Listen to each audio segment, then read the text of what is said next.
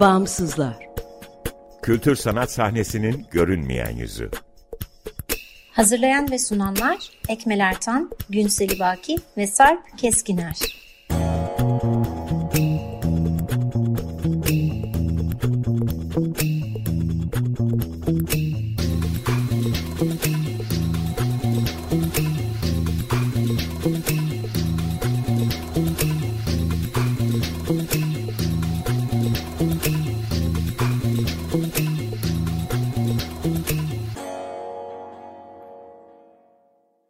Merhaba sevgili dinleyiciler, doksan beş nokta sıfır Açık Radyo'dasınız. Açık Dergi içerisinde yer alan Bağımsızlar'a hoş geldiniz.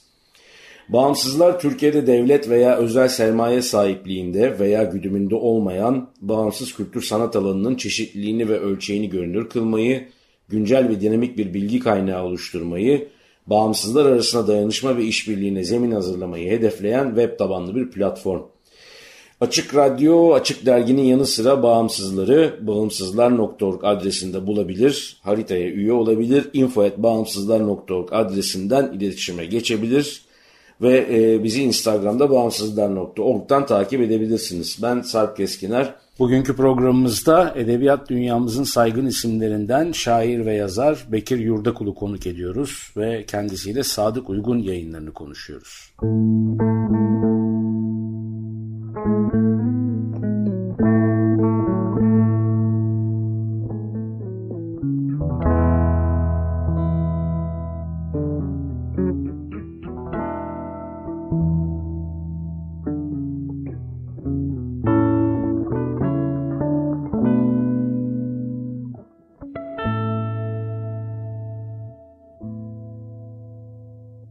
Sadık Uygun yayınları Sadık Uygun'un e, bir ideali aslında ve Sadık Uygun yayınları da Sadık Uygun demek.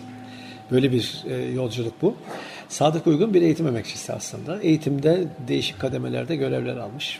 E, ama hepsinde de çocuklarla iç içe olmayı seçmiş. Çocuklarla yan yana olmayı, çocuklarla birlikte olmayı seçmiş. Yani denetçilik, müfettişlik yaptığı dönemler de böyle. Dolayısıyla da çocuklara, kendi ulaşabildiği çocuklara ulaştırdığı bu yaklaşımını, sınıftaki ya da okulundaki yaklaşımını bütün Türkiye'nin çocuklarına nasıl ulaştırırım, nasıl onlarda o idealler doğrultusunda ya da o işte düşlediği dünya doğrultusunda nasıl onlara destek olurum, onların yanında olurum düşüncesiyle yayın evini kurmuş. O düşüncenin ne olduğuna ilişkin de belki birkaç cümle kurmak gerekiyor. Çocuk merkezli bir yaklaşımı var. Öğretmen eksenli diyor kendisi. Çocuk merkezli ve öğretmen eksenli. Ee, çocuklara bilgi aktarmak ya da çocukları bilgiyle donatmak, bilgiyle bilgi e, yük e, bilgiyi onlara yük etmekten çok başka bir şey düşünüyor. İyi insan olmak öncelikle. Ee, iyi insan olmanın, her şeye karşı iyi insan olmanın, yani hayata olumlu katkılarda bulunmanın, hem kendi hayatına hem bütün bir dünyanın hayatına. Onun ötesinde de bütün zorluklarına, bütün sıkıntılarına, bütün dertlerine karşın iyi bir dünyanın mümkün olduğu düşünden yola çıkıyor. Yani diyor ki eğitim dediğimiz şey çocuklara iyi insan olmanın ve iyi bir dünya düşünün mümkün olduğunu söylemelidir. Kendi gerçekliği içerisinde çocukların var olmalarını ya da insanlar olmalarını hedefleyen bir eğitim anlayışı var. O eğitim anlayışı doğrultusunda yirmi beş yıldır, doksan yedi yılında kurulmuş. yirmi beş yıldır faaliyet gösteriyor. Sonra bu düşüne iki bin yedi yılı itibariyle üç çocuğunu da dahil etmiş. Bu daha önce yaşadığım deneyimlere benzediği için biraz güldürdü beni bu aşamada. Şöyle biri tıp, biri hukuk okumuş, biri işletme okumuş ama üç çocuğunu da bu düşlerine ortak etmek üzere yayın evinin bünyesine almış. Halen ben onlarla çalışıyorum, üç ilde de çalışıyorum. Gerek, nasıl bir yayıncılık modeli benimsediniz? Şimdi onu, onu da söyleyeyim. Dediğim gibi üç üniversiteli ama farklı alanlardan üç üniversiteli. Öncelikle gözlemlediğim şey şu, üç kardeşin ilişkileri son derece hoş bir ilişkileri var. Kardeşler arasında böyle garip garip inatlar, çekişmeler falan, hiçbir öyle bir şeye tanık olmadım. Çok güzel bir görev paylaşımı yapmışlar. Şimdi bugüne kadar, ya benim bu kuruma dahil olma sürecime kadar düş olarak gönüllerimden geçen, özellikle iki bin yediden bu yana gönüllerimden geçen çocuklar için edebiyat yayıncılığına başlayacağız. Yaptıkları yayıncılıkta da yine çocukların merkezde olduğu, çocukların bilgilerini, kendi bilgilerini ve dolayısıyla kendi deneyimlerini sınayabilecekleri, öğretmenlere yardımcı olabilecek, öğretmenlerin kılavuzluk görevini görebilecekleri bir yaklaşımla hazırlamışlar ders kitaplarını. Bir başka yaklaşımları şu, yalın bir dil tutturmayı hep istemiş e, Sadık Hoca ve dolayısıyla çocukları da şimdi. E, diyorlar ki, şöyle bir yaklaşımları var, bir köy çocuğu da bu metni okuduğu zaman buradan ne de istendiğini, ne beklendiğini, ne söylendiğini anlayabilsin ya da belki akademik eğitimin çok daha yüksek olduğunu düşündüğümüz bir kent ya da bir özel okul çocuğu da bunu anlayabilsin. Dolayısıyla böyle bir yakınlık, böyle bir yalınlık ve böyle bir sadelik aslında yakalamaya çalışmışlar. Ee, kaba bir e, ölçme değil. Ne öğrendi, işte ne ezberinde ne var onu ölçmekten çok daha başka bir yer. Ben tabii yayın evinin bünyesine katılınca birçok yerden, birçok süreçten, birçok yaş grubundan dostlarla karşılaştığımda Sadık Uygun'la ilgili, yayınlarla ilgili, çalışmalarla ilgili ya da işte soru bankalarıyla ilgili, ders kitaplarıyla ya da hangi ne, ne yapmışsa ve neyle karşılaşmışlarsa bu dostlarımdan hep olumlu izlenimler edindim. Yani örneğin şöyle diyebilirlerdi, senin orada ne işin var? Tam tersine, tam tersi izlenimler edindim. Dolayısıyla da Ee, çocuklara ulaşacaksa bir şey, çocukların arkadaşı olan öğretmenlere, yani öğrenmenin ortağı olan öğretmenlere ulaşacaksa bu bir işe yaramalıdır. Onların işine yaramalıdır. Onları işte o en başta söylediğim ideale bir yere taşımalıdır. İyi metinleri bulmak durumundayız. Ee, arka planı, derdi, tasası, anlattıkları ya da işte tartışmak istedikleri, istediği konuları e, iyi belirlemiş, iyi seçmiş, iyi dokumuş metinlerle karşılaşmak ve onları bulmak durumundayız. Bu genel ideale hizmet eden, hizmet edecek ki bu aslında iyi bir dünya mümkün birçoğumuzun düşü. Bu bir düş mü? Bir anlamda düş ama bir anlamda da aslında arkasından, peşinden kararlılıkla koştuğumuz bir şey bu. Yani yalnızca düşte değil elbette. Evet, sadece bunu düşle düşleyip bırakmıyoruz değil mi? E, tabii şimdi... Örneğin işte umut tükenmez, insandan umut tükenmez dediğimiz zaman da o umut umutla sınırlı bıraktığımız zaman uzakta bir yere gidiyor. Yani o düşsel bir şey. Siz düşleyin, hele bir gün olur, yatın. Hayır, öyle düşünmüyoruz. Evet yani umut, umut elbette yani insanın olduğu yerde umut tükenmez ama şimdi o doğrultuda ne yapılması gerektiği, yani onu bir umut olmaktan, onu bir düş olmaktan çıkarmak, yeni başka düşler kurmanın hesaplarını yapmak durumundayız. O düşlerden kişisel çıkarlar, bugünün çıkarları, bugüne yönelik çıkarlar değil, tamamen bu dünyanın, bu coğrafyanın e, yalnızca insanlarla ilgili değil. Bütün varlıklarla, yaşayan bütün varlıklarla, onlarla birlikte yaşadığımız bir gezegen olduğu ve e, dostluk ve barış içerisinde yaşamamız gereken bir ortam olduğu, bu ortama hizmet etmesi gerektiği ve bu anlamda da düşse, bu düşün de bir an önce bir yerinden tutmak, bir yerine uzanmak, e, gereğini bir yerlerden yapmak. İşte bu çocuklar için edebiyat yapıtlarının da çok iyi örnekleri var ülkemizde.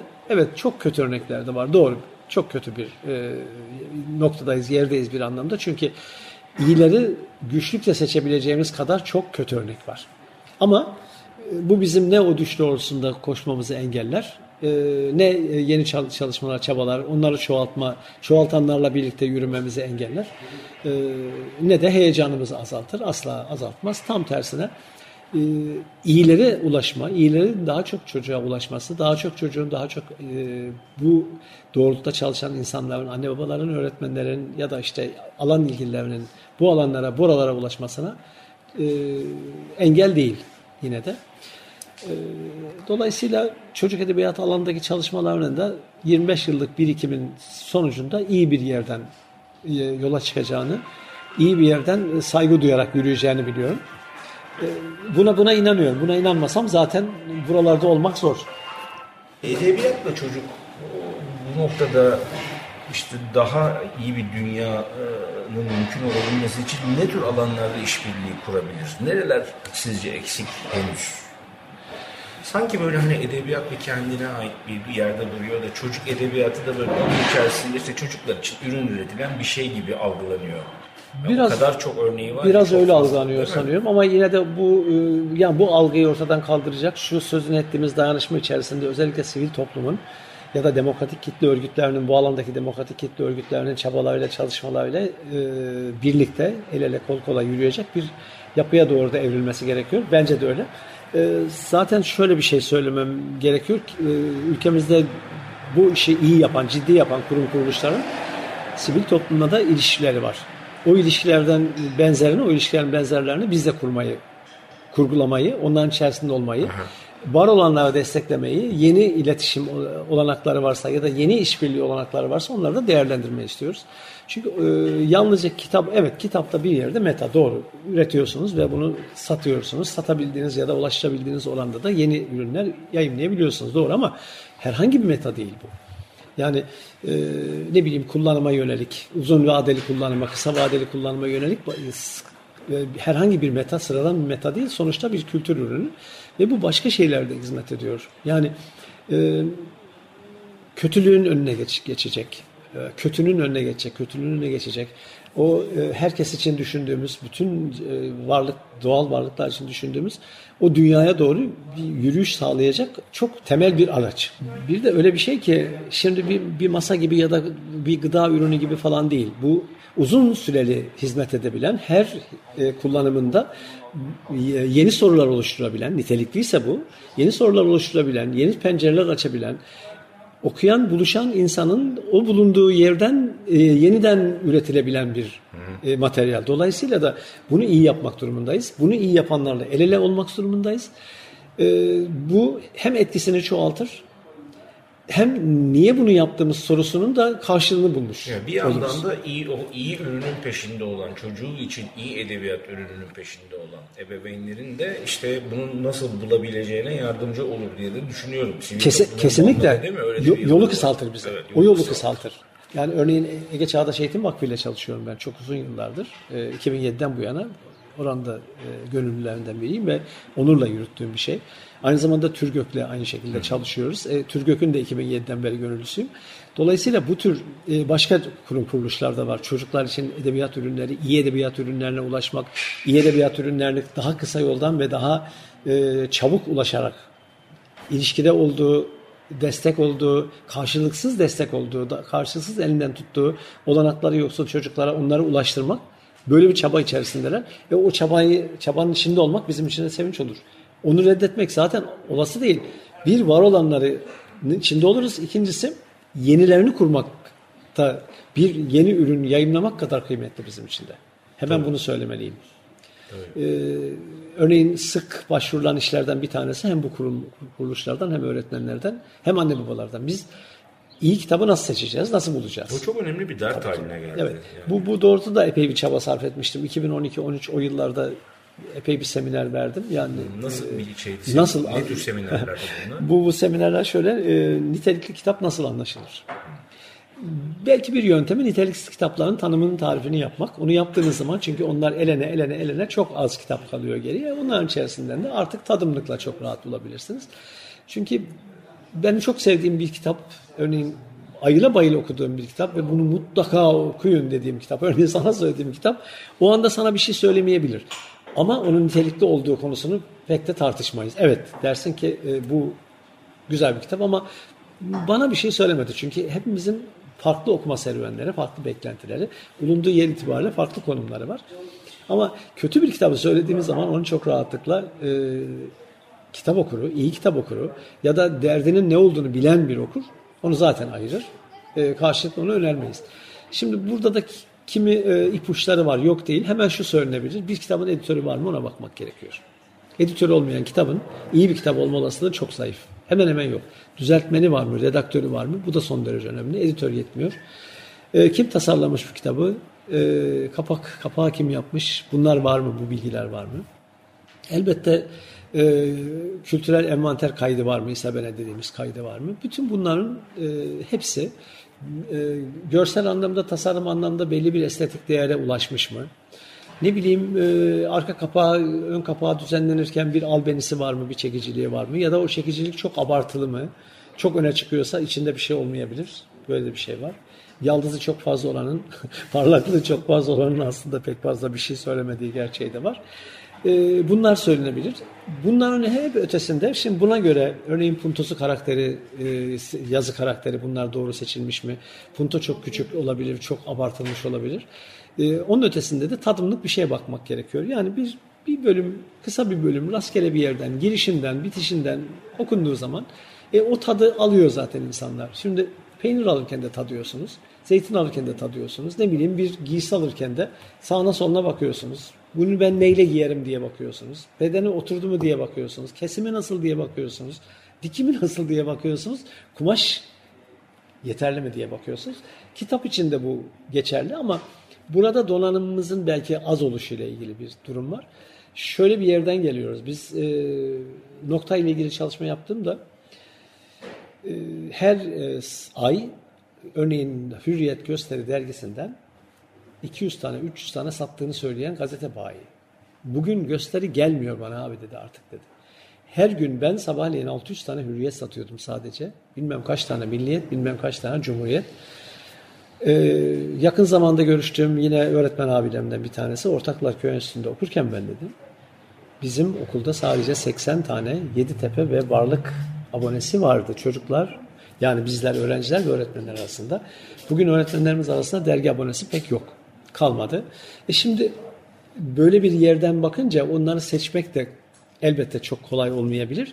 Ama e, hangi alanda e, daha becerikli olmayı istiyorsak o alanda kendi çaba gösterip birikim sağlıyoruz. Kitap seçme konusunda da bunu başarabiliriz. E, şunu söylemeyi de ayrıca isterim. Çocuklar için yayımlanmış iyi kitapların öncelikle velilerce, anne babalarca, öğretmenlerce okunmasını hep istiyoruz. Ben aşağı yukarı otuz yıldır bu alanın içindeyim. E, iki binli yılların ortası hemen başından bu tarafa da iyi kitaplar yayımlamaya çalıştım. Yayımladığımız her kitabı önce keşke anne baba okusa diyoruz. Şimdilerde de Cumhuriyet'te yapıyorum bu tanıtımları. Ee, her iyi okuduğum kitabı, okuduğum iyi kitabı, beğendiğim kitapları diyorum ki aklımdan hep geçen bunu bir anne baba okusa, bunu bir öğretmen okusa, önce ama okusa. Ee, beklediğim de şu aslında. Sadık Uygun'da da bu. Yayımlayacağımız iyi kitapları yayın, bizim yayın evi içinde görev alan herkesin Ee, yanı sıra ulaştığımız her anne babanın ve öğretmenin çocuklardan önce okumasını ve birlikte okumasını ve tartışmasını isterim. Ee, çünkü sevgili Sarp şöyle bir şey var. Ee, birlikte okunursa kitap birlikte de tartışılabiliyor. Çok doğru bir şey bu. Şimdi bir de evet. Tam soracağım e, soruya da denk geldi. Yani bugünün e, çocukları, hepimizin çocuklarında da rastladığımız bu durum diyor ki kitap okumak çok sıkıcı, ben kitap okumak istemiyorum diyor. Çünkü her tür tamamen dijital dünyanın getirdiği o görsel materyal, onları o kadar e, hızlı, çekici, orada bir simülasyon var ya, o simülasyon çok etkiliyor. Düz bir zeminin üstünde işte bir grup sözcük öbeği. Çocuk ona öyle bakıyor. Yani yerel, e, özellikle daha işte ilkokul ikideyse, üçteyse, dörtteyse neyse. Şimdi bir yandan da böyle bir, yani bir yandan böyle bir zorlu bir dijital alan var. Bir yandan da e, kitap okumak istemeyen çocuklar var. Burada acaba ki bugün baktığımızda kitabı form olarak başka bir şey olarak tasarlamak da mümkün mü? Metin öbeğinin ötesinde. Oraya da gidecek gibi geliyor bana biraz. Ee, örneğin işte e, sesli kitap, örneğin e, dijital ortamda okunabilecek kitaplar, bunlar da yaygınlaşıyor. Son yıllarda epey bir yaygınlaştı. Şimdi şunu bulunduğum, geldiğim yer itibariyle, yaş itibariyle ve gördüklerim ki e, daktilonun bile zor bulunduğu bir dönemden şimdi bilgisayardaki artık yazarlar için yani yayın evleri için dizgi diye bir şey yok. Dizilmiş geliyor zaten. Tabii. Dizilmiş gelmiş durumunda. Ben örneğin elle yazılmış bir dosyayı asla kabul etmem. Onunla uğraşamam da zaten. Hiçbir yayın evi de uğraşmaz. Şimdi bu süreçten gelen birisi olarak örneğin yirmi yıl sonrasını, on yıl sonrasını çok da tahmin edemiyorum. Değil mi? Ama dediklerin... Yani ne olacak acaba bu kitap? Kitaba ne Şimdi... olacak? Yani kitaptan kastımız o, o şey olarak, nesne olarak ne olacak yani? Ee, biraz şey diye bir be- beklenti ya da bir heves olarak mı söyledik, söylüyoruz bilmiyorum. Kitap hep kalacak diye söyleyip söyleyip duruyoruz. Ee, kil tabletlerden buralara gelindi. Yani dünyanın, e, insanlığın yarattığı en büyük kütüphane İskenderiye Kütüphanesi. Bergama Kitaplığı aynı zamanda kütüphanesi. Bunlar da çoğu tabletler, kil tabletler. Ee, oradan buralara kadar geldi. Yani basılı hale geldi. Kağıt, e, kağıt ağaç hızla tükeniyor. Kağıt ne olur ne biter, yerine ne geçer. Ama bu sözün ettiğin, az önce sözün ettiğin o e, bir, bir, bir hayal ortamı gibi sanki. Yani dijital dünyanın ya da teknolojinin yarattığı ortam. Bir başka şey hız çağı. Yani şöyle düşünüyorum, bu hızı yavaşlatmak durumundayız. Bu kadar hız, bu kadar hız fazla. Bu kadar hız anlamsız, bu kadar hız saçma sapan bir şey. O hızı yavaşlatamazlar çünkü kitap hayatın akışına uygun bir hız sunuyor bize. Ama ötekiler öyle değil. Çocuk doğuyor televizyonun önünden. Ben televizyonu on dokuz yaşında izledim, ilk televizyonu. on dokuz yaşındaydım. Şimdi çocuk televizyonun önünde, o da yetmedi. Reklamların önünde, o da yetmedi. Cep telefonunda, iPad'de, şurada, iPad'de, tablette, bilgisayarda, şurada, burada ve bütün hepsi, fotoğraf makinesi dahil, sinema, tiyatro dahil, hepsi telefonun, cep telefonun içine girdi. Dolayısıyla orada da şu anda birçok şeyde arama motoruyla girdiğiniz hangi olursa olsun hepsinde küçük küçük, kısa kısa e, görseller dolanıyor. Ya da videolar dolanıyor. Hepsi kısa. Dolayısıyla diyor ki hayata uzun uzun uğraşma. Evet. Bak geç, seyret aslında geç. O, o kısalığı bir gerçeklik olarak kabul ediyor çocuk işte artık. Evet. Temel problem o da diyor ki mesela bu, bu diyor, kitapta diyor çok yazı var, çok uzun. Ama ona rağmen okumadan yap- yapamayan çocuklarımız var. Kitapsız yola çıkmayan çocuklarımız evet. var. Ama az önce sözünü ettiğim ve oradan söylediğim cümleye dönersem ben on yıl sonra nasıl olabileceğini gerçekten düşünemiyorum. Yani hafsalam almıyor, önüme gelmiyor, gözümün önüne getiremiyorum ama e, biz galiba e, gazete kağıttan okunmalı, kitap ya da edebiyat, roman, öykü, e, kitap elimize kucaklayarak, alınarak okunmalı. Çünkü şöyle bir farkı var. Şimdi dinlemek başka bir şey. Şimdi e, gözle algılamadan, sadece kulağa seslenerek e, aldığınız edebiyat ya da yaşadığınız edebiyatın sizi aynı yolculuğa çıkarmadığını düşünüyorum ben. Yani kitapla baş başa kaldığınız zaman o hız yavaşladığında sizin e, yarattığınız düş dünyası, kitabın size sunduğu düş dünyası bambaşka bir şey. Orada çıktığınız yolculuk bambaşka bir şey. Orada çoğalan sorular başka bir şey. Yani çünkü edebiyat çare değil. Edebiyat sizin sıkıntılarınıza, işte savaşa karşı duruş ya da işte daha iyi bir dünyayı temellendirmek, ortaya koymak için bir şey sunmuyor. Bir silah değil. Tam tersine içinde bulunan koşullar nelerse onlara ilişkin sorular çoğaltıyor. O soruları size sorduruyor. Sesli olanın, kulağa doğrudan seslenenin bunu çok fazla yapabileceğini düşünmeyenlerdenim ben. Buna katılıyorum. Yani kitap, her şeye rağmen evet. kitap diyenlerdenim inadına. Biz bütün bu olumsuz koşullara karşın yine de kitap üretelim diye yola çıkmaya karar verdik. Sadık Uygun'da da onu yapacağız. Ama bu yandan, bir yandan da bu sözüne ettiklerini, yani bir yandan yeni kitaplara yeni yeni iyi kitaplar eklemeye çalışırken bir yandan da bu koşullarla da uğraşmak, bu koşullarla da baş etmek, bunlarla da mücadele etmek durumundayız. O da bir gerçekliğimiz. Evet, o zaman işte o yayıncılık, yani yayıncılık uğraşı haline geliyor ve orada sesli ürün yayınlamak gibi oluyor. Yani kitap yayınlamak gibi değil belki ama mecralar çoğalırsa gibi gibi. Evet. Bir şey soracağım. P D F Tabii. dergi okur musunuz? Ee, çok seyrek okuyorum. Çok seyrek. Neden seyrek okuyorsun? Şimdi birkaç nedeni var onun. Bir tanesi bu tadı vermiyor bana. Ben Aha. çünkü dergide bir şey okurken işte diyelim herhangi bir dergi, edebiyat dergisi, onu çizeceğim, bir yandan not alacağım, bir şey yapacağım, oradan kağıtlarına not alacağım.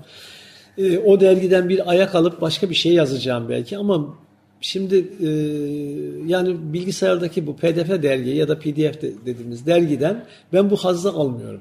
Belki e, bir önceki çağın insan olmamla ilgili, belki çalışma tarzımın bu oluşuyla ilgili. Oradan okuyup da aynı yolculuğa çıkana da hiçbir şey diyemem. Yani ona da saygı duyarım. Ama ben illa çizeceğim, yazacağım. Okuduğum değerlendiririm. Yani ben bunun üzerine bir şey yazarım dediğim kitapları okurken kitabın içine not alıyorum. Yarın bir gün kitap bir yere geçtiği zaman vay be bunu kim okumuş, neler yazmış buraya denebilir, doğrudur. Hatta bazen kimi dostlar diyor ki ya iyi de başkası okumaz oluyor. Yok okusun, benim notumu da okusun, onu da okusun diyorum. Çünkü beğendiğim, üzerine yazdığım kitapları dağıtıyorum ben sonra. Evde tutmuyorum. Sonra gidiyor başka çocuklara, başka gençlere, başka insanlara. Ama okuma işimin ikinci bir nedeni var. İşimin bütünü bilgisayarda. Bir de onu bilgisayardan okursam oradan kalkmamam gerekiyor. Bu da fiziksel sağlık anlamında sıkıntılı. Örneğin ben şöyle bir çalışma yöntemim var. Telefonu salona koyuyorum, çalışmadan başka bir yerde. E, telefon çalınca kalkıyorum telefona. Yani yanı başıma koysam hiç kalkmayacağım. E, bilgisayarda bir işe daldığınız zaman, yoğunlaştığınız zaman bu başka işlerle ilgili. Başta çalışıyorsanız örneğin e, ayakta duramayacak hale gelinceye kadar çapayla, ot almayla, sulamayla, kes, kesmeyle, biçmeyle uğraşıyorsunuz. Bu da öyle. E, saatlerce kalkamayabilirsiniz. altı saat, yedi saat, sekiz saat. E, bu da sağlıklı bir şey değil. Onun için ikinci bir nedenim de o. Onun için çalışmıyorum. Yoksa çok seyrek. Örneğin toplasanız ayda bir tane dergi okuyorumdur. Ee, basılısını tercih ediyorum. Bunun basılısı yok mu? E abi diyorlar işte yolladık sana şeyde var e, internette. Nedeni bu. İki temel gerekçem var. Çok teşekkür ederiz. Rica ederim.